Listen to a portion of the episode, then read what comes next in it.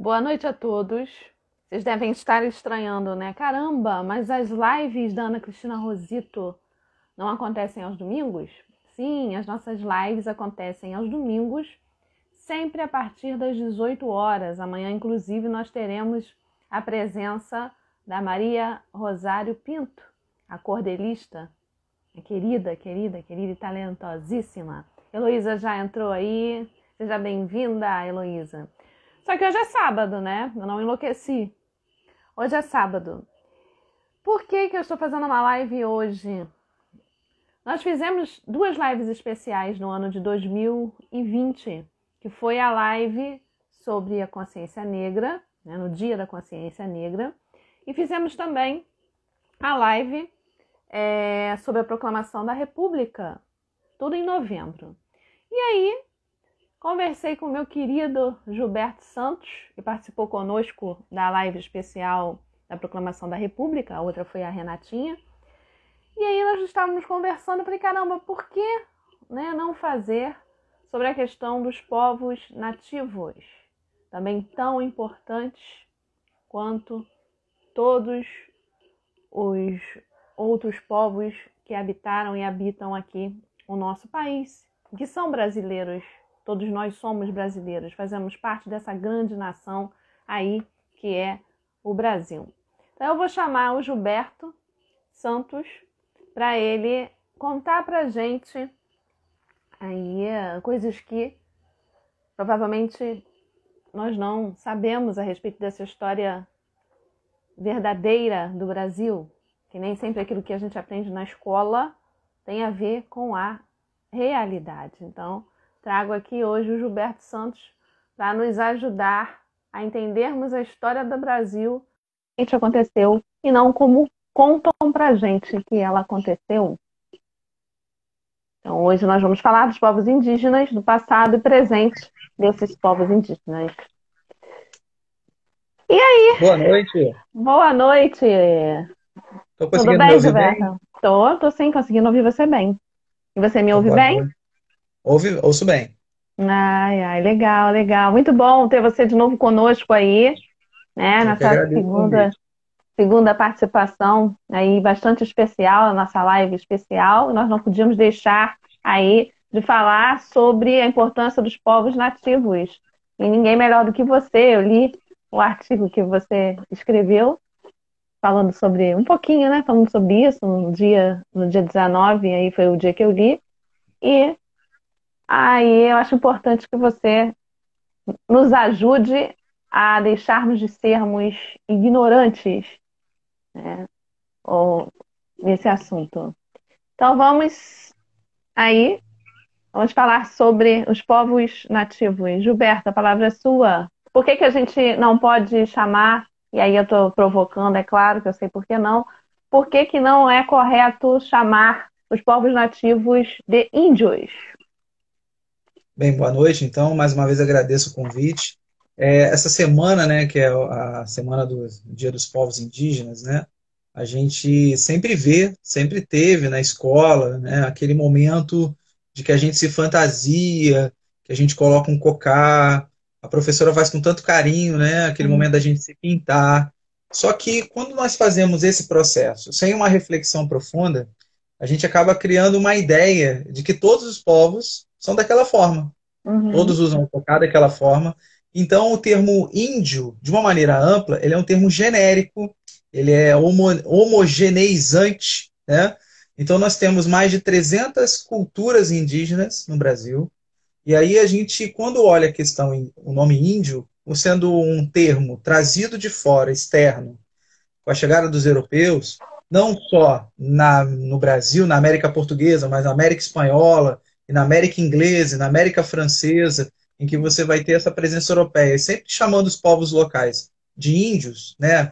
referindo-se primeiro a, uma, a um equívoco ao comparar com os povos da região, da, da área da Índia, né? que era o objetivo de chegada à Índia, que é o inter, interposto comercial no Oriente, né? Ah, que é o sul da, do, hoje do, do país chamado Índia, né? na região de Calicut, e aí confundiram ao chegar na América, se depararam, Colombo né, sua, e seu grupo, se depararam com os povos locais, e dali chamou erradamente de índio. Depois foi comumente sendo naturalizado chamar os povos habitantes no Novo Mundo, ou seja, da América, de também índios, né? Mas uhum. quando nós fazemos isso, a gente ignora o fato de que ele tem uma cultura, um nome próprio, né? Então, imagina todos os países europeus e a gente chamasse eles por um nome, criasse um nome fictício e todos eles agora serão chamados desse jeito. É, todos os nossos nomes pessoais, em que eles não valessem nada, a gente criasse um nome para um nome ex, a esmo, né, para que seja colocado e tirar a nossa identidade, tirar uhum. a nossa particularidade. Então, o termo índio, de uma maneira ampla, ele é um termo equivocado. Então, quando a gente fala o dia do índio, parece que é, é como se fosse uma coisa genérica homogeneizante. Não é. Então, uhum. para melhorar o dia 19, seria chamar dia dos povos, no plural, dos povos indígenas, né, no plural. E o termo índio, você pode trocá-lo por termos melhores, né? Ou chamar pelo nome da cultura mesmo, cultura Temiminó, Tupinambá, Chavante, Xingu, é, é, Yanomami, ou chamar para o povo nativo. Nativo é aquele que reside, é aquele que está dentro daquele local. Então, quando a gente fala nativo, até na nossa carteira de identidade aparece uma palavra moderna, que é a naturalidade. Uhum. Se você olhar sua carteira de identidade, vai naturalidade é, é o local da sua origem, é o nome da cidade onde você nasceu. Então, é, que seria o seu local de pertencimento inicial, né, onde você começou. Então, a gente usa naturalidade hoje, mas a palavra também é nativista, nativo, significa que é a sua origem. Só que tem um detalhe: a palavra não é demonizada. Né? A palavra uhum. é, você tem que usá-la dentro de um contexto. Então, assim, uhum. tem muita gente hoje que usa o termo índio não da maneira genérica, mas uma maneira de identidade, uma identificação, um pertencimento com os povos originários do, do Brasil. Seriam os descendentes. Então você uhum. vai numa comunidade é, é, indígena hoje, quem habita lá, muitos vão bater no peito, eu sou índio, mas não um índio dado como nome europeu, mas é, uhum. é tipo, sou da cultura que é dessa terra há muitas gerações. Uhum. E ainda tem uma outra questão que ainda é, permeia isso, né? A questão do nome indígena está tá associado também a pertencimento da terra. Então, muita gente também quer que o termo indígena seja tirado de lado, porque se você não é, abre aspas, indígena, então você não tem direito a essa terra. Então, essa terra uhum. pode ser o quê? Utilizada, ela pode ser reapropriada. Então, muita gente também, é, o, a questão indígena também está associada com a questão da terra. Então, uhum. é, é, é, o pertencimento, porque isso pertence às gerações da minha comunidade. Então, o termo ele pode ser de uma maneira genérica, e é dessa maneira que a gente tem que ter o senso crítico, né? Uhum. De que não é um nome apropriado chamar todos os povos que habitaram o Brasil de índios, ou é, é, só jogar eles no indígena. Então, como seria uma atividade bacana um professor, né? Eu como professor, como eu sugeriria para os próximos anos uma professora que está me vendo? Por exemplo, sua turma, claro, no presencial, né? Você vai dividir a sua turma, vamos imaginar que ela tenha 40, você vai dividir a turma em cinco grupos de oito pessoas ou oito grupos de cinco pessoas e que cada grupo desse vai pesquisar uma comunidade nativa, um, uma etnia, é, por exemplo, um Chavante, um Temiminó, um Funlio, o Yanomami, é, é, aqui na Ilha do Governador, no, os Tamoios. E aí cada um desses grupos vão pesquisar como é que era a forma que eles viviam, como é que eles adoravam suas divindades, como é que era a sua rotina. Eles tinham adereços, eles gostavam, como é que era o artesanato. E aí, a uhum. partir disso, você, claro, você não vai fazer isso tudo no dia 19. É, é tipo, a uhum. culminância seria no dia 19. Né? Então, a, a, se tiver alguma vestimenta, esse grupo poderia criar essa vestimenta. E no dia 19, na culminância, cada grupo podia vir caracterizado de acordo com a cultura que pesquisou. Então, quando chegasse na sala de aula, na escola, você teria oito ou cinco culturas nativas diferentes, e aí sim você pode usar as roupas típicas que eles fazem né, a, o tipo de artesanato. E aí você está uhum. trabalhando a diversidade dos povos, né, que seria o correto. Então, o, não é errado se pintar no dia do índio, não é simplesmente uhum. isso. O errado é fazer sempre a mesma pintura como uhum. se todos se pintassem da mesma maneira, né? Dois traços é, mesmo aqui. porque a pintura tem o seu significado, não é? Elas não são feitas é, é uma de qualquer forma. É. é. E, nem todo mundo é o mesmo traço, é um sim, círculo. Sim, e às vezes é. não é no rosto, é no braço. Então, é. assim, é, a, a ideia de você a, é entender por que, que aquela pintura é feita. Isso é legal também de explicar. Uhum. É, e até poder reproduzir, levar o guache, fazer nas outras pessoas, explicando por que, que eles pintavam daquele jeito. Aí sim a pintura tem sentido. O cocá, tem comunidades que não têm o cocá semelhante àquele dos indígenas da América do Norte, que vem descendo até, a, até o corpo, até, até as uhum. pernas, né? aquele cocá cheio de penas. Tem, tem, tem comunidades que usavam simplesmente nos braços né, não usava na cabeça, ou então usava no pescoço a, a, a pelagem, né, as penas. Então, o tipo de cores também é, é diverso, porque é, são o tipo de aves que tem na região onde eles moram. Né? Às vezes você faz só de azul, mas não tem aquela cor de pássaro naquele local. Então, esses uhum. detalhes é que mostram a diversidade desses povos. Então, poder lembrá-los não é uma comemoração, né? A ideia do dia do, no índio não é uma comemoração. Muita gente fala que tem que ser um dia de reflexão. Uhum. Né? Uma reflexão. É claro que você vai lembrar os fatores positivos, tudo que a cultura, que as culturas indígenas transformaram a nossa sociedade hoje, o nosso modo de falar, várias palavras são deles, é, alimentos, né? A gente, o europeu não era acostumado a comer farofa, isso é uma coisa vinda da, da, da a mandioca, o milho é, uma, é um alimento americano, então o europeu tem que aprender também a se é, envolver e se deixar envolver com remédios, com falas, com alimentos e, claro, roupas também. Ele entendeu que não é necessário tantas roupas né, para ter uma vivência mais amena aqui nessa região muito quente. Então, ele, os hábitos, o tomar banho de praia. Então, assim, hábitos que os nativos tinham, hoje a gente tem. Né? Então, alimentos muito comum na mesa desses povos, né, está também na minha mesa hoje. Então, uhum. Então, lembrar os povos indígenas é lembrar o respeito, as lutas, e aí não tem como não lembrar a Lei 11.645 de 2008, que determina que a, a, a, cultura nativa seja ensinada na educação, na, na, na educação básica, na, no primeiro uhum. grau, no segundo grau.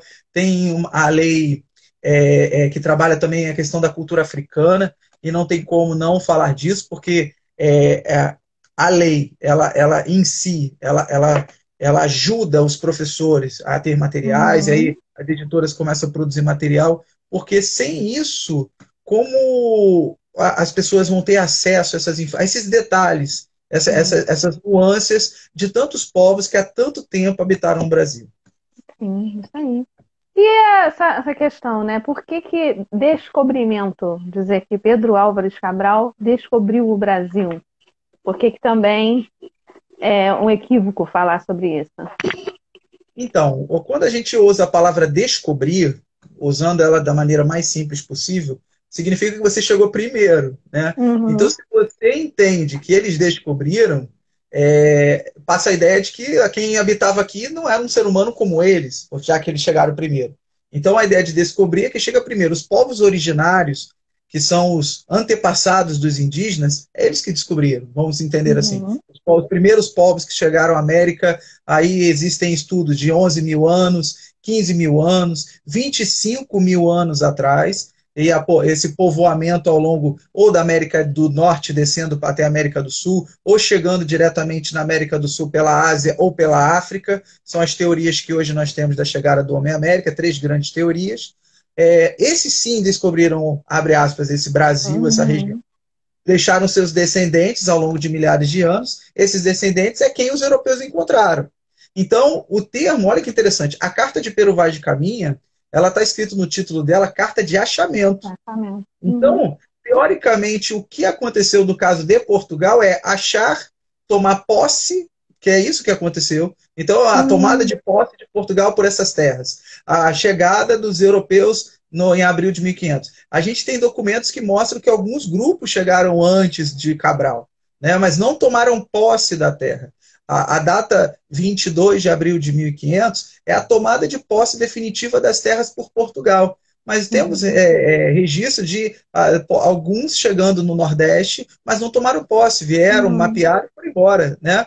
Então, é, nessa visão europeia, passa a ideia de que se, o, teria, o termo mais correto seria achamento uhum. né, ou tomada de posse. Uhum. Se você for olhar a parte de descobrimento. É, na própria passa... carta já tem isso, né? Isso. Desde.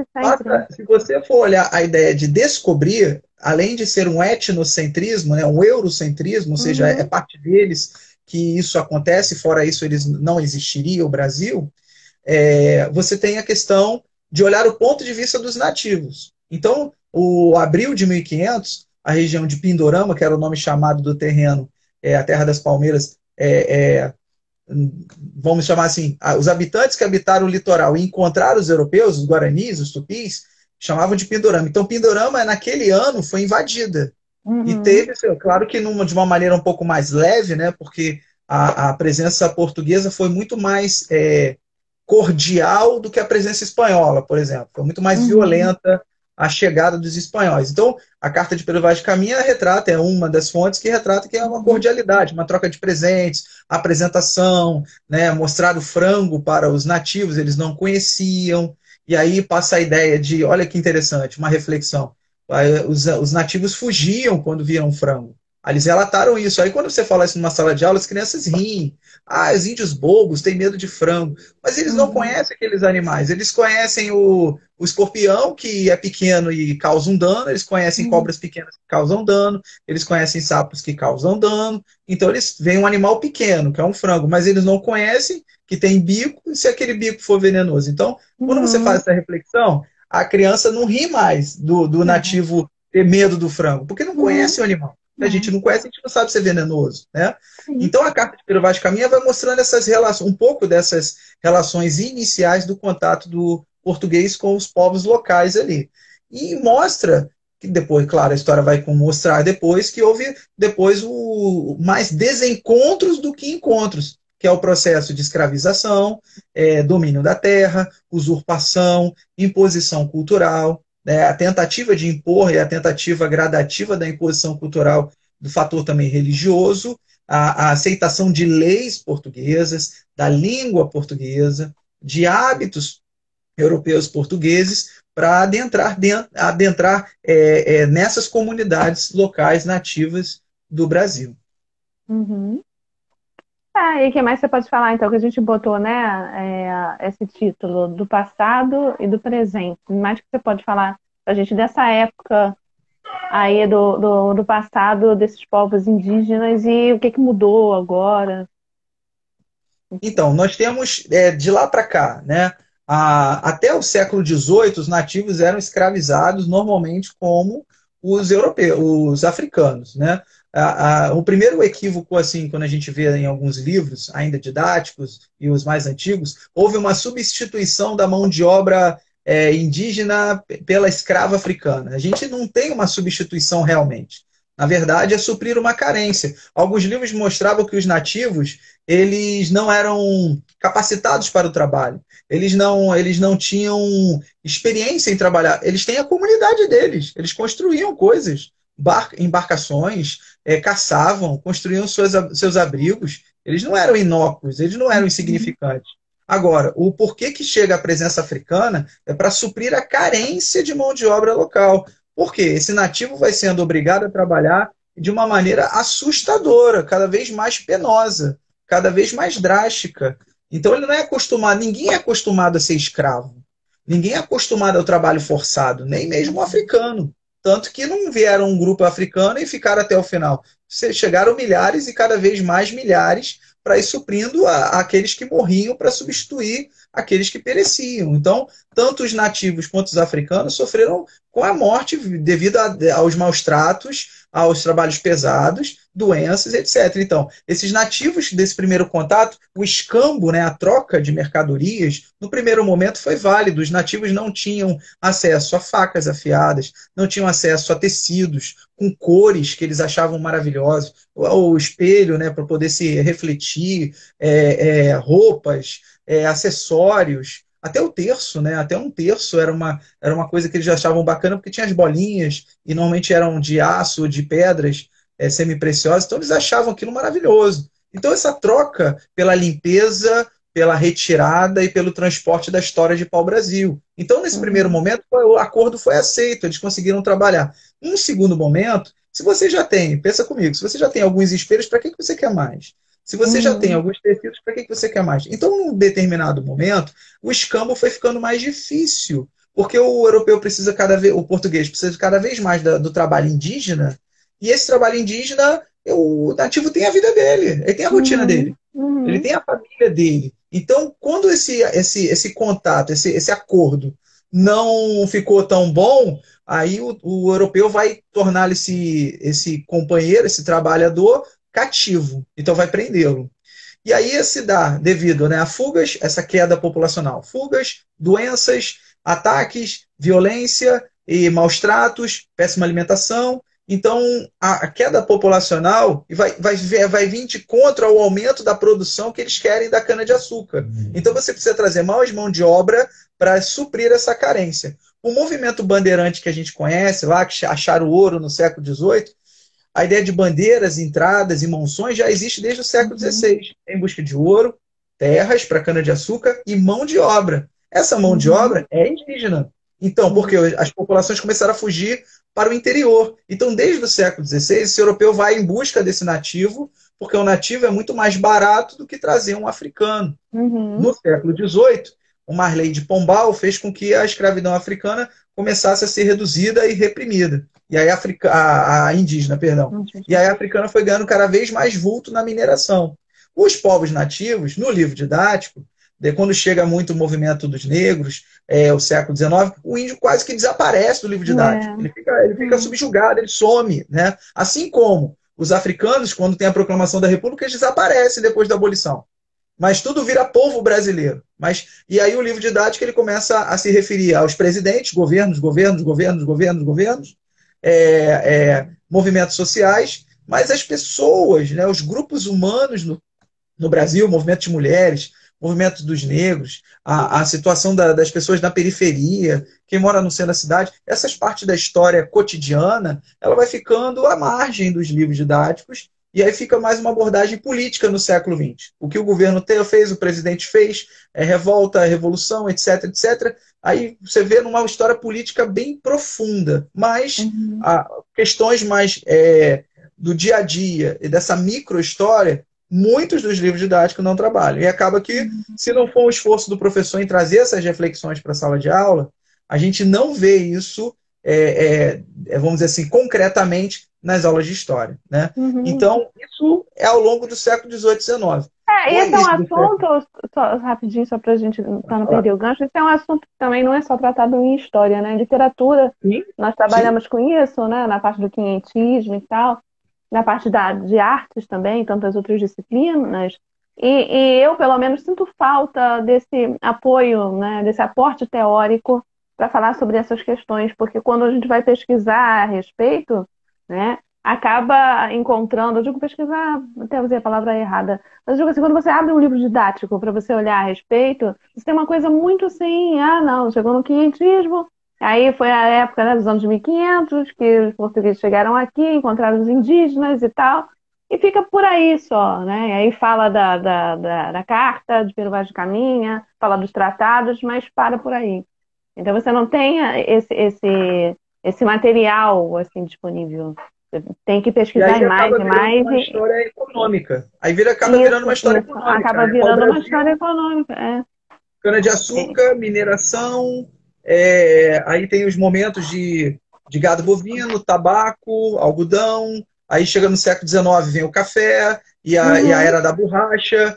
E aí muita política, como é que era no primeiro reinado, como é que era no período regencial. Mas a, a população em si, né, a, a população indígena, ó, carece em estudos, carece em livros. Como é que era a população, os povos indígenas durante o Brasil Império? Como é que era essa uhum. relação? Né? A gente tem bastante coisa através das pinturas do Debré e do Manuel Rugendas. É, a gente tem é, fatos que mostram os elementos africanos, né? É, o, o, escravizado fazendo uma função, trabalhando aqui, trabalhando ali, mas em relação aos povos indígenas, a gente não tem. E aí, quando é que a gente vai ter alguma coisa a mais? Dentro do século XX, com o Cândido Rondon, Marechal Rondon, uhum. em que ele uhum. começa a, abre aspas, a desbravar o norte e esbarrar com essas populações e fazer fotos, fazer pequenas filmagens, trazer reflexões. E aí, a partir do século XX, é que essa historiografia fica um pouco mais robusta, por causa desse, desses agentes uhum.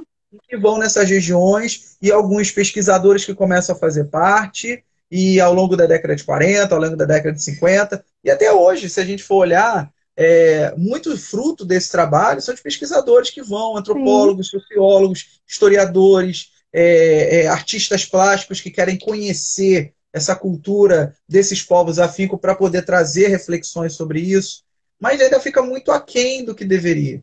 Da, a partir da década de 50, a gente tem as, as demarcações, os parques nacionais indígenas, que isso vai gerar, como eu falei, um problema da terra. De quem é a terra? Se eles são brasileiros, a terra é de todos, uhum. entende? Mas se eles são indígenas, é como se fosse um comprovante de atestado de posse da terra. Uhum. Então, teoricamente, eles não podem ser retirados de lá. Eles têm, eles têm total liberdade de ficar ali, como se nós, como se fosse para eles a, a, a escritura da terra. Né? E a gente sabe que essas regiões que são demarcadas, elas são muito valiosas. É, é, recursos hídricos, recursos minerais, recursos orgânicos, recursos de vida, é, peixes, é, é, insumos de plantas que podem gerar remédios. Então, assim, ali é, um, é, um, é, uma, é uma condição financeira para quem tem um acesso, seria fantástico. Mas uhum. aqueles povos originários, eles usam aquilo ali como moradia, é parte da vida deles. Então, mais uma vez, reforçando, eles se reforçarem como índios, como desses povos originários, essa identidade indígena, faz com que eles se mantenham firmes ali e o governo não tem o que fazer e não pode retirá-los de lá. Então, muita uhum. gente que falou assim, tem que acabar com essa ideia de índio, que índio sei o que lá, é, é o termo genérico em algumas reflexões. Uhum, Por exemplo, uhum. o dia do índio.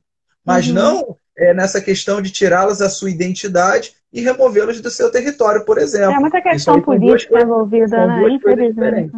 Uhum. É, infelizmente, é muita questão política, é muita questão de ganância, né? Sempre em relação à terra, em relação né, à riqueza de todo tipo, seja o recurso hídrico, seja a terra, né, o que ela proporciona, seja a questão do, do minério, enfim. É sempre a questão da ganância, né? Que vai gerando isso, infelizmente, né?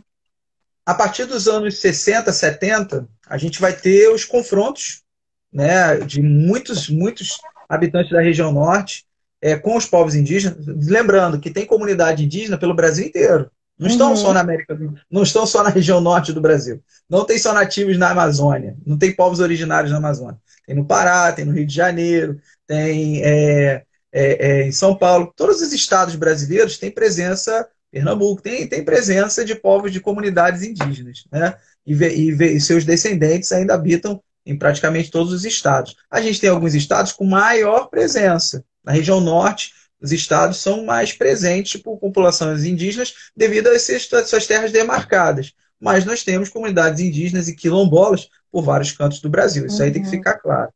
Ao longo do século XX, a disputa pela terra marca essas regiões.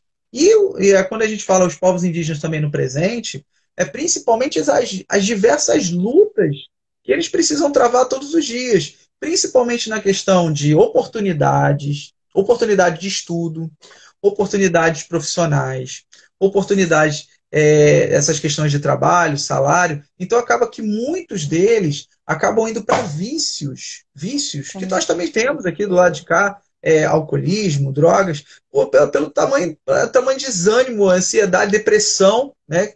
porque eles não têm acesso a uma educação de qualidade, eles não têm os mesmos é, é, a, as mesmas oportunidades que o pessoal da região sudeste, por exemplo, com grandes escolas. Então, eles têm uma dificuldade de instrução, é, de oportunidade de trabalho, e acabam que as suas atividades profissionais elas são muito restritas. Então, assim, é, é, salários são poucos, é, muitos não conseguem, e ainda tem a barreira que a gente não pode deixar de falar, que são opressões ainda religiosas. Como assim, uhum. opressões religiosas? É porque lá na presença europeia, os jesuítas que aqui chegaram, é, a, a, missão do jesuíta é tripla. Primeiro é a conversão. A segunda uhum. é a educação. E a terceira seria essa manutenção da fé nesse local colonial. Então, a conversão é tentar trazê-los para o cristianismo. A, a, a educação, ensinamentos religiosos e a, e a, cultura europeia dentro desse processo. A língua portuguesa, os nomes, os hábitos, a, a, a, moralidade, né? Então, tudo isso era passado pelos jesuítas. São os primeiros, abre aspas, os primeiros professores do Brasil. Né? As primeiras escolas são jesuítas. Né? Uhum. Então, mas a função dele não era ser professor, era levar a fé. Acabava sendo professor também, né? levando a, a cultura europeia para a, esses povos regionais, é, né, locais. Com o passar do tempo, a gente tem, até tivemos o Papa recentemente, nos últimos anos, pedindo desculpas, pedindo perdão pelo que foi feito com as comunidades indígenas no passado, porque a mentalidade da igreja naquele momento era de chegar a essas comunidades e, e antes do protestantismo também, né? Uhum. Antes do, das ideias luteranas é, é, ou calvinistas, a ideia era chegar nesses lugares e levá-los para Cristo, trazer a alma deles para Cristo. Uhum. Só que da forma naquela época, você utilizava dessa imposição. Hoje, a igreja não usa, né? Acredito que é, nenhuma igreja, tanto evangélica quanto católica, ela trabalha nessa questão de coerção. Não existe isso. Na verdade, você é cristão porque você quer, você vai na igreja porque você gosta, você está na igreja porque você acredita nela. Então, é diferente daquele momento, que não havia uhum. essa, essa opção para as comunidades. Então, a ideia é de que você vai alterar a cultura nativa no sentido de trazer uma nova para é, estar acima da deles, né? Então você vai, mas como é que eles faziam isso se não falavam a mesma língua? Então você usar do teatro, você vai usar das imagens, a imagem, né? Vou pegar aqui um exemplo de um, não tenho aqui uma imagem religiosa, mas por exemplo, uma imagem. Isso aqui representa, isso aqui é um bonequinho, beleza? Mas vamos imaginar uma uhum. imagem de Santo Antônio. Você está uhum. vendo a imagem de Santo Antônio, uma imagem de Jesus, uma imagem. Então é um papel pedagógico. Você vai explicar a partir do que eles estão vendo, porque eles não, no início não vão entender o que, que é franciscano, o que, que é Santo Antônio, uhum. entende? Não vão entender muito, mas você vai fazendo correlações uhum. usando um quadro, usando uma estátua. Você vai colocar a estátua de Jesus do lado de, uma, de um ícone Tupã, né? Tupi-Guarani, Tupã. E aí, com o passar do tempo, você vai tirar a estátua de Tupã dali e vai botar só de Jesus. E você uhum. vai falando, Tupã é Jesus, Tupã é Jesus, Jesus é Tupã. Então, assim, naquele momento, você vai usando de artifícios e também, aos poucos, vão ser criados os dicionários. O que é um dicionário tupi? Existem, joga na internet, que é fácil. Dicionário tupi português. Você tem alguns em, é, digitalizados que são antigos, da época do, da, da, do século XVI. Então, uhum. também usaram dicionário, criaram dicionários, né, os, os jesuítas. É, o sermão, também muito usado. A música, tem filme, por exemplo, o filme A Missão, em relação à América Espanhola, mostra lá os jesuítas conquistando a, a atenção dos, dos nativos com a flauta, né? Então, porque eles nunca escutaram aquela, aquele som que parece um pássaro, mas não é um pássaro. Como assim aquele homem consegue fazer o som do pássaro? É trair a atenção. É, e no segundo momento, esse povo também, esse jesuíta, vai é, ser de uma forma maleável na fé, no início. Esse nativo normalmente casa com mais de uma mulher. O jesuíta, no início, ele vai ser, ele vai tipo, fazer uma vista grossa. Ele não vai criticar, porque ele está querendo uhum. a confiança. Mas no futuro, os filhos e os netos vão ser educados para casar com uma só. Uhum. Então ele vai, no início, flexibilizando a fé. Isso é no início do processo. O tempo foi passando, essas comunidades vão se apropriando ou não dessa realidade cristã e aí é por isso que a gente não, não gosta muito do termo aculturar. Uhum. A gente entende mais o enculturar, que é uma mistura. O aculturar passa a ideia que eles perderam a cultura e colocaram outra no lugar. É, passando a ideia de que numa geração para outra tudo se perdeu. Mas uhum. não se perdeu. Tanto que hoje eles têm acesso a muitas das informações do passado. Então o termo melhor é enculturação. Mas detalhe, o europeu também sofreu a enculturação. Ele também sofreu, abre aspas, né, essa enculturação no sentido de também ser modificado por essa cultura que ele está encontrando. Então, uhum. os dois sofreram modificações. É, agora, aquela que foi mais suprimida, não tenha dúvida, que foi a dos povos indígenas. Né? Uhum. Agora, o europeu, como eu falei, ele, ele passou ao seu cardápio ter é, alimentos que não era, ele passou a ter linguagem, palavras em que ele começa a repetir que não eram dele, ele começa a ter vivência, experiência de remédios em que eram dos nativos, ele começa a usar. Então, se você observar, os dois lados têm o contato, ele afeta os dois lados. E eu sempre falo isso, quando o europeu apontou para o americano e falou, você é americano, automaticamente ele se chamou de europeu. Porque naquele uhum. momento, cada país tinha o seu, a sua identidade. Eu sou lusitano, eu sou hispânico, eu sou, eu sou saxão, né? eu sou franco. Então, é, essa ideia de olhar para o novo mundo, ele foi se nomeando o velho mundo. Então, uhum. também é isso. Eu crio uma identidade, mas também eu crio uma para mim. Isso muita gente, as pessoas deixam passar em branco, mas é importante. Ele também uhum. se auto-identificou. Né? Isso também é interessante. No século XX, essa já dei um pulo no salto, essa, essa, essa, essa jogada de, de é quase uma guerra de imagens mesmo, né? dessa disputa de, de aspectos religiosos, qual você vai seguir, isso permeia toda a história a partir do século XVI. No século XXI, onde estamos, em muitas comunidades, esses nativos sofrem ainda com a presença de cristãos, querendo obrigá-los a serem cristãos. E não é mais aquela igreja do século XVI, são de agora. Ameaçam, oprimem, é, fazem chantagens. Se vocês não entrar virarem cristão, a gente não vai dar trabalho. Então, assim, isso tem em algumas cidades. Em muitas, é, em muitas reportagens já foram assinalados isso em grandes jornais, telejornais, falando dessas questões de opressão de povos locais, é, das dificuldades financeiras dessas comunidades que acabam usando a floresta sem vontade, mas são obrigados a usar a floresta de maneiras que não são os que os seus ancestrais faziam, mas eles não têm opção, ou faz isso, usa o corte da madeira, etc., ou morre de fome, porque não tem uhum. outras oportunidades é, sofre com doenças. A Covid-19 também chegou nessas comunidades nativas. Então a gente não pode uhum. esquecer isso. Como é que está essa Covid-19 nas comunidades nativas? A gente fala das grandes cidades, mas também eles passam por esse problema, eles também terão que ser vacinados. Né? É, alimentação. Está difícil para a gente aqui no centro da cidade do Rio de Janeiro é, ir no mercado e fazer compras. Está difícil a gente ter o nosso dinheiro tendo a mesma duração ao longo de um mês para poder pagar as contas, mas como é que está nessas regiões do norte, do centro, do interior, com essas populações né, que passam necessidade? Então, isso também é importante a gente observar. É, a disputa pela terra, a, a, falta de oportunidades, dificuldade é, em ter educação de qualidade. Outra também é a questão da sua identidade, né, a sua opressão pela sua identidade, que ainda existe até os dias de hoje. Né? Você não é índio, você. A outra questão também, olha que interessante. Ah, índio não pode usar celular, o índio não pode ter uma cama moderna, o índio não pode usar calça jeans e tênis, o índio não pode usar terno. Se você usar um vestido de festa de 15 anos, você não é índio. É, outra coisa também, você não pode ter. É, você não pode ter ar-condicionado na sua casa, senão você não é índio. Então, é, a gente não pode pensar esse povo, essa comunidade, como um ser engessado, estático. É isso que eu ia falar, eu ia ficar parado no tempo, né? Tudo é. evolui e tal, e eles não têm direito, né, de usufruir da tecnologia. Ana, pensa comigo, a gente come a comida do século XVI? Não. A gente se veste não. que nem o século XVI. A gente fala o mesmo português do século XVI. A gente usa a mesma tecnologia do século XVI. Então, por que, que o nativo, os povos descendentes que hoje estão conosco, têm que usar? Se a gente não usa.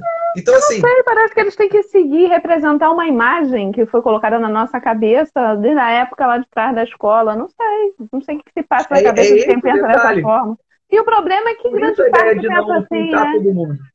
Por é, isso a ideia de não pintar todo mundo na é, escola. As pessoas Por isso a ideia falei, de só botar o focar. É, é isso. Grande parte pensa assim, porque, é porque eu acho que aquilo que você falou, pensa assim, porque não vai refletir sobre isso. Né? Exatamente. Exatamente. Vai passando, vai reproduzindo, vai passando adiante, mas não para para refletir sobre isso. Não faz sentido. Não existe fósseis humanos. O índio, isso. os povos nativos não são fósseis humanos, fósseis é, vivos. É, é, Eles não são engessados. Eles não são engessados. Eles não têm que estar com a mesma tanga da chegada do europeu. Até porque é, cada região a forma de vestimenta varia. Teve lugares Sim. que não tinha vestimenta nenhuma, teve outros que usavam tanguinha, teve outros que usavam outra coisa. Então, assim, não tinha uma roupa como o europeu. Então, é, cada localidade. E alguns ela não usam nada, né? Existem comunidades ainda até isoladas, né? Que eu já vi até na televisão, que não usam absolutamente nada. É, o termo isolado hoje já está meio complicado, é. esse termo isolado, mas é. elas, elas, elas querem se manter afastadas dessa, dessa troca. Mas devido é, à nossa realidade hoje. É muito de uma reportagem que eu vi em que uh, as pessoas filmavam é, os esses indígenas, né? É do alto, né? Do, do alto, é, sem contato. Então, essa questão da palavra isolado foi nesse sentido que eu quis dizer. Sim, sim, sim. Agora, quando a gente observa as dificuldades deles hoje, ainda é, em grande parte, ainda são, em grande parte, muitas das antigas que nunca foram sanadas, que nunca uhum. foram resolvidas. Ó, a FUNAI, quando foi, foi criada, o nome dela no início era Fundação de Amparo ao Índio. Como se ele precisa ser amparado, igual a criança, né? Uhum. Hoje é a Fundação Nacional do Índio. Então, assim, mas no início era de amparo, ou seja, a ideia de que eu tenho que amparar ele. Mas não é só no Brasil que se pensou isso. Nos Estados Unidos, no século XIX, é, houve a marcha para o oeste, o For West, né? O avanço para o oeste. E qual foi a resposta do governo norte-americano, estadunidense? Foi a uhum. criação de reservas indígenas. Você vai colocar eles todos num lugarzinho só, o lugarzinho que eu quero, e eu vou fornecer para ele a comida, eu vou fornecer. Uhum. Então eles foram minando a cultura dos é, Sioux, a cultura dos é, Comanches, dos Apaches e de todos os outros lá que você puder lembrar das comunidades do norte dos Estados Unidos que faziam uh, algumas delas.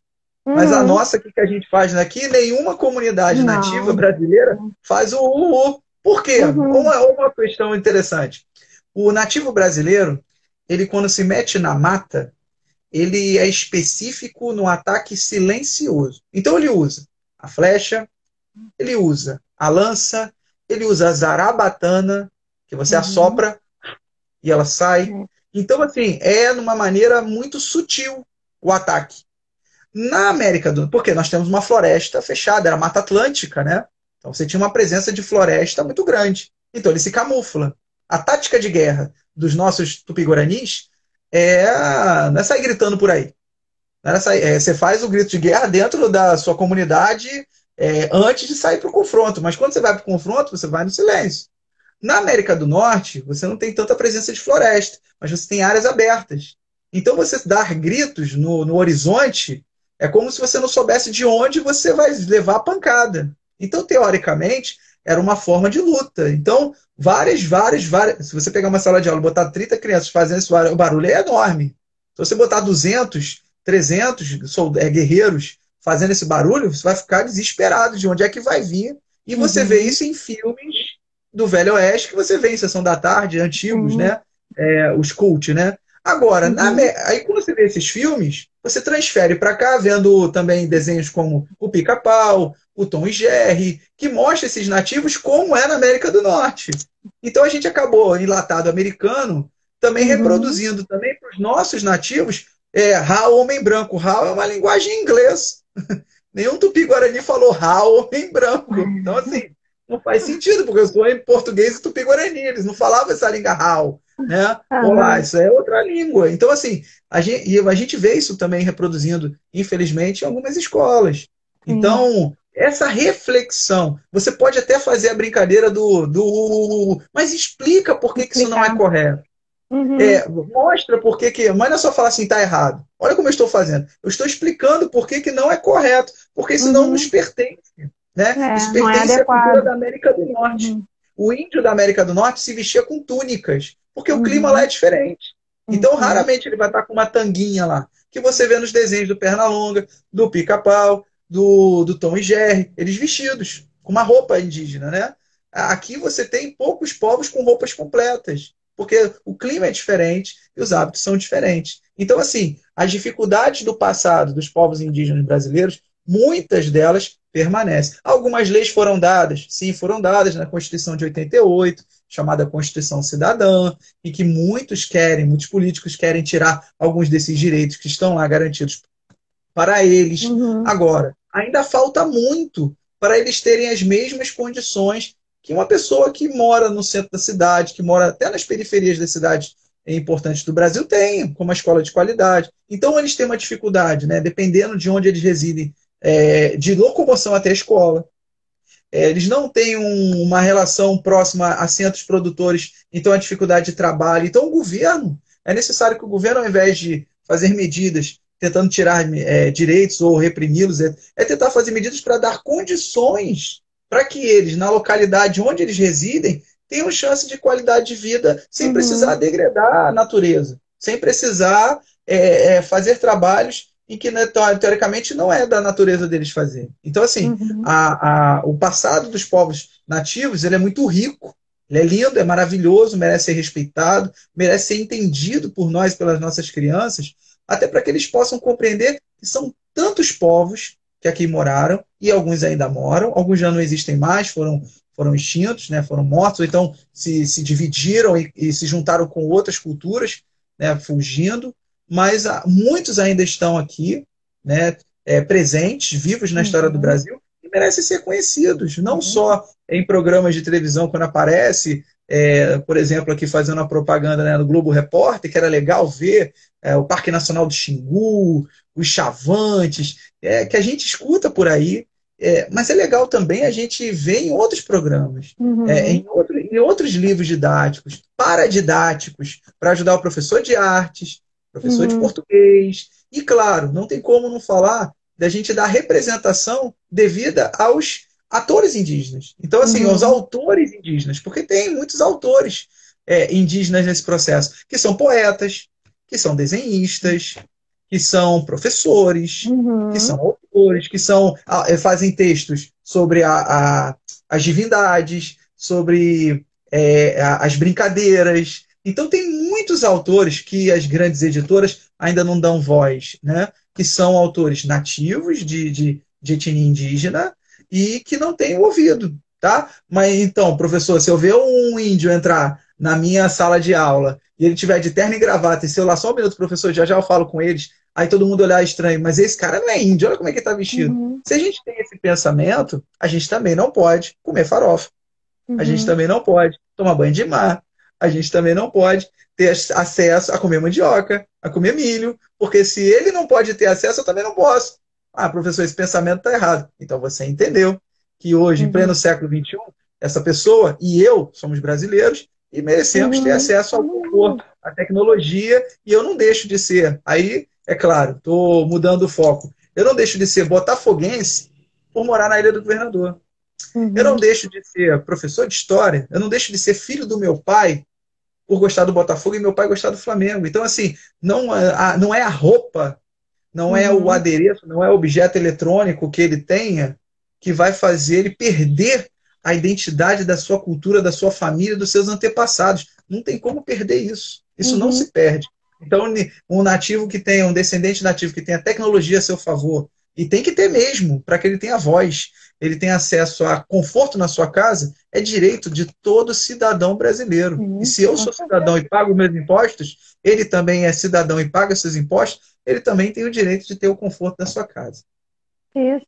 Mas assim, agora uma pergunta aqui para você, da sua opinião mesmo.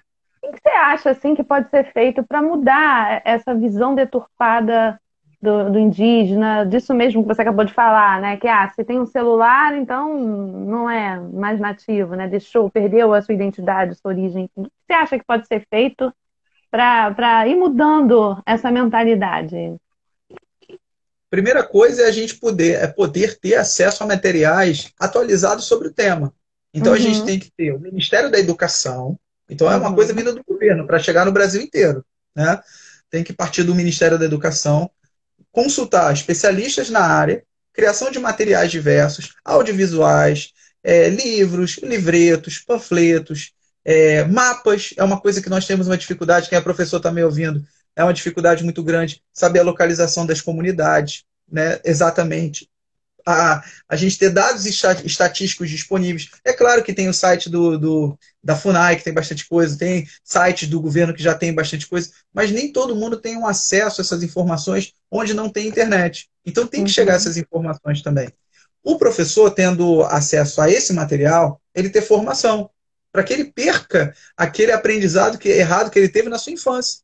Uhum. Ele entender essa realidade, ele tem que aprender. Às vezes ele reproduz o que ele teve na sala de aula dele na época da infância, fazendo um cocá que ele aprendeu e foi ótimo quando a professora uhum. ensinou para ele criança. Agora ele é professor, ele pode replicar esse cocá. E é claro que ele pode replicar o cocá, mas tem que explicar esse cocá na cultura nativa, não simplesmente todo mundo usar o cocá achar que todo mundo usa, até porque o cocá é para algumas pessoas, não é para todo mundo na comunidade. Uhum. uhum. Então, é... e no terceiro momento, essas crianças serem incentivadas a continuar esse estudo fora da escola. Porque o professor, a gente tem uma. Agora falando dos nossos nossas angústias. É pouco tempo de aula, uhum. para tanto conteúdo, E o povo nativo não pode ficar só restrito na semana de 19 de abril. Você tem que falar desse assunto ao longo do ano. Ele tem que estar associado na história local. Nós estamos na Ilha do Governador, no Rio de Janeiro, no Brasil, agora. A Ilha do Governador foi habitada por povos nativos, povos sambaqueiros. Ele tem, a Ilha do Governador tem diversos nomes associados aos tupi-guaranis, nome dos bairros, o Tauá, é, por exemplo, Tauá é um dos o Cocotá, Cacuia, são palavras que são nativas. Então, assim, uhum. é, na no nosso mapa tem a presença. Ruas, são centenas de ruas com nomes também de Rua Cambaúba. Cambaúba é um tipo de palmeira, Rua Uçá. Uçá é um tipo de caranguejo. Então, assim, a gente tem essas ruas por aqui. Itacolomi é menino de pedra. Então, a gente tem regiões. Tubiacanga é pequeno cocar. Então, é, nós temos essas áreas e como esses estudantes das nossas escolas da Ilha do Governador têm acesso a essas informações. Então, o professor Gilberto, ele gosta da história tem, da ilha. Quase não tem, né? A não ser que, o como você... Gilberto né, gosta da história da ilha. É. Mas é só os alunos do professor Gilberto que têm que ter acesso às informações? Não, isso tem que ser acesso para todos os habitantes da ilha. E como é que a gente tem acesso? Tem que chegar algum material nas escolas da ilha com essa informação. E os professores replicarem isso é, a, a, as escolas replicarem isso com seus professores, não só de história, como você falou, de arte, poder usar também, professor de geografia, professor de ciências, porque só tem a, dele... né? Só tem enriquecer. Exatamente. Eu sinto então, muita falta disso, de um material, de um material assim. Uhum. Tem que partir políticas para criar materiais para a formação dos professores. E aí, a partir dessa formação de professores, a gente vai ter falando a mesma língua. E aí, como você adapta na sua realidade, uhum. aí varia da realidade da sua escola, da sua turma, da, da, da, daquilo que vai gerar neles sentido, que vai gerar neles prazer em aprender. Então, como você vai trabalhar esse material? Não é uma receita de bolo, uhum. mas na verdade é te dar opções de um cardápio para que você escolha o melhor prato para sua turma. Então, para você, ah, eu, é, a receita não é do bolo. Eu vou te dar ingredientes. E quem vai fazer o bolo é a sua turma. O que você vai fazer uhum. com esses ingredientes? Mas não adianta eu querer fazer o bolo, eu não tenho fermento, não tenho massa, não tenho açúcar, não tenho ovo. Então, assim, falta esses, essas, esses materiais para servir de base a esses professores. E, claro, uhum. tem que dar incentivo para esses professores, é, para que eles possam fazer, porque essa lei de estudo dos povos indígenas e essa lei de estudo dos povos africanos foi, foi, é importante, mas acaba que os professores, por exemplo, hoje no município do Rio, a gente está com uma dificuldade com redução de carga horária de história. Então, como eu vou ter que dar isso, é, uhum. é, reduzindo tempos de história numa turma, e ainda com toda a base curricular em cima que é necessário para as avaliações, etc. Então, assim, uhum. os professores têm essa angústia. Às vezes tem muita vontade, tem material, mas não tem tempo. Né? E acaba fazendo apenas um ou outro recurso rápido para não deixar em branco a data. E aí, mais uma vez, por mais um ano, a gente replica aquele estereótipo antigo da tinta, do cocá, do grito de guerra, que na verdade a gente está estimulando uma, de novo, né, uma uniformização que não existe. Existe uhum. uma diversidade. diversidade. E a gente está tá divulgando um termo genérico sem aquela ideia da identidade e esquecendo que eles têm seus nomes. Uhum. Então, se a gente puder, numa, numa, nesse mundo ideal que a gente está buscando, ter políticos e um ministro da educação que vai passar para as secretarias de educação materiais que são ingredientes desse bolo, né, para fazer esse bolo, e os professores poderem ter esses materiais à mão, você tem mais a chance de gerar neles a, a, a oportunidade de passar uma aula melhor, uma reflexão uhum. melhor. Né? Não só da época do período da chegada dos europeus, ou da, vai começar de novo, né? Da chegada dos europeus, da invasão, do descobrimento, da invenção do Brasil? Como diz o professor Leandro Carnal na postagem dele de, de ontem, de ontem, né? Ele faz essa pergunta enorme. O Brasil foi descoberto, invadido, inventado ou outra coisa, né? Então, é, é isso, né? Porque você depende do ponto de vista do que você quer falar. Você não pode uhum. falar da mesma frase. Então, o Brasil foi descoberto em 22 de abril de 1500. Tem muito erro nessa frase. Primeiro, uhum. que não, não, existe a palavra Brasil, porque o primeiro nome é, é Ilha de Veracruz. Então, seria ah, a Ilha de Veracruz foi descoberta, se fosse. É, mas a palavra uhum. não é uhum. descoberta, é achada. E abril de 1500 você tem que botar a data de 22 de abril, mas é só achado, não foi tomada posse. Então tu vê que a, a frase em si é toda equivocada. Então, imagina é uma frase toda equivocada, imagina o conteúdo inteiro. É porque se você falar, mas e o esse descobrir não foi no 22 de abril de 1500? É, mas se você for olhar do ponto de vista do nativo, ele não sabe o que é 22, não sabe o que é abril e não sabe o que é 1500. Uhum. Porque esse 1500 é depois de Cristo. Então, uhum. Então, assim, não tem a menor noção ainda no que é Cristo. Então, quando você coloca essa frase no quadro, a reflexão é essa. Olha é, quantas é. informações a gente está debatendo aqui. O 1500 é, é 1500 depois de Cristo, então tem a ver com religião. Uhum. Abril tem a ver com calendário que não é o nativo. O 22 é um número arábico, que o nativo não usa. É, o descobrir é o ponto de vista de uma comunidade. Mas aí alguém está me perguntando aí, temos mais dois minutinhos. De onde veio o descobrir? O descobrir é um projeto do segundo reinado, da busca de uma identidade nacional, com Dom Pedro II. Ele vai resgatar a carta de, de Pedro Vaz de Caminha e vai alterar pra, a ideia de descobrimento para ser como se fosse uma certidão de nascimento do Brasil. E, no caso, a independência, o 7 de setembro, ser como se fosse a maioridade, entende? A certidão de nascimento é a carta de achamento, que vai virar carta de descobrimento, e a, o 7 de setembro é a maioridade do Brasil, a sua independência. Tanto que o quadro da independência, que foi encomendado por ele, que foi é, terminado em 88, 66 anos da, depois do 7 de setembro, o quadro, abre aspas, tem vários equívocos. Por quê? Não mostra a realidade do 7 de setembro. Uhum. É, a, a, presença de uma guarda que não existia, que são os dragões da dependência, eles estarem a cavalo e na, na localidade eles estavam, não tinha como subir cavalo no morro, então eles estavam com burros, então não era cavalo, aquelas roupas estilo de guerra não estavam com as roupas do dia 7. Mas por que, que o quadro foi feito daquele, daquele jeito? Porque é um símbolo. O quadro uhum. foi para mostrar, mostrar a majestade do 7 de setembro, a sua importância, grandiosidade, por isso que ele é imenso. Né? Uhum. Aí alguém está me perguntando, mas cadê esse quadro? Então, ele está no Museu do Ipiranga, que vai ser reaberto ano que vem. Está em reforma, Ai, o quadro, se não me engano, uhum. está sendo também revisado. Então, ele não está aberto ao público hoje, mas você tem acesso a ele. Só procurar quadro 7 de setembro que você vê o carrinho de bois à direita ali. Que para mim, Gilberto, é uma crítica. Porque o 7 de setembro foi um, um movimento elitista, de exclusão popular, não teve povo participando. Mas o pintor disse que aquele cara do carro de boi é alguém que ofereceu água a Dom Pedro na época, então por isso que ele quis retratar. Mas quando você olha bem para o rosto, amplia bem assim o rosto daquele homem do carro de boi, você vê o espanto que ele está olhando ali, que você pode com certeza interpretar ele não está entendendo nada que está acontecendo. Então, é, fica aqui o meu agradecimento mais uma vez pelo convite. E os povos indígenas merecem o nosso respeito e merecem a nossa reflexão. E, claro, contam com nossa ajuda, que a gente Sim. possa lutar junto com eles por uma vida melhor, por, por direitos melhores, e não só a gente lembrar deles uma vez no ano, no dia 19 de abril. Ok? É isso aí. Agora eu vou só, vou só ler rapidinho aqui as coisas que as pessoas escreveram, porque depois isso tudo some, né? Vou tentar, porque tanta gente escreveu tanta coisa aqui, tanta gente participando. Ah, sei lá, aqui, deixa eu tentar. Vai passando, a gente foi falando, falando, eu não quis te interromper.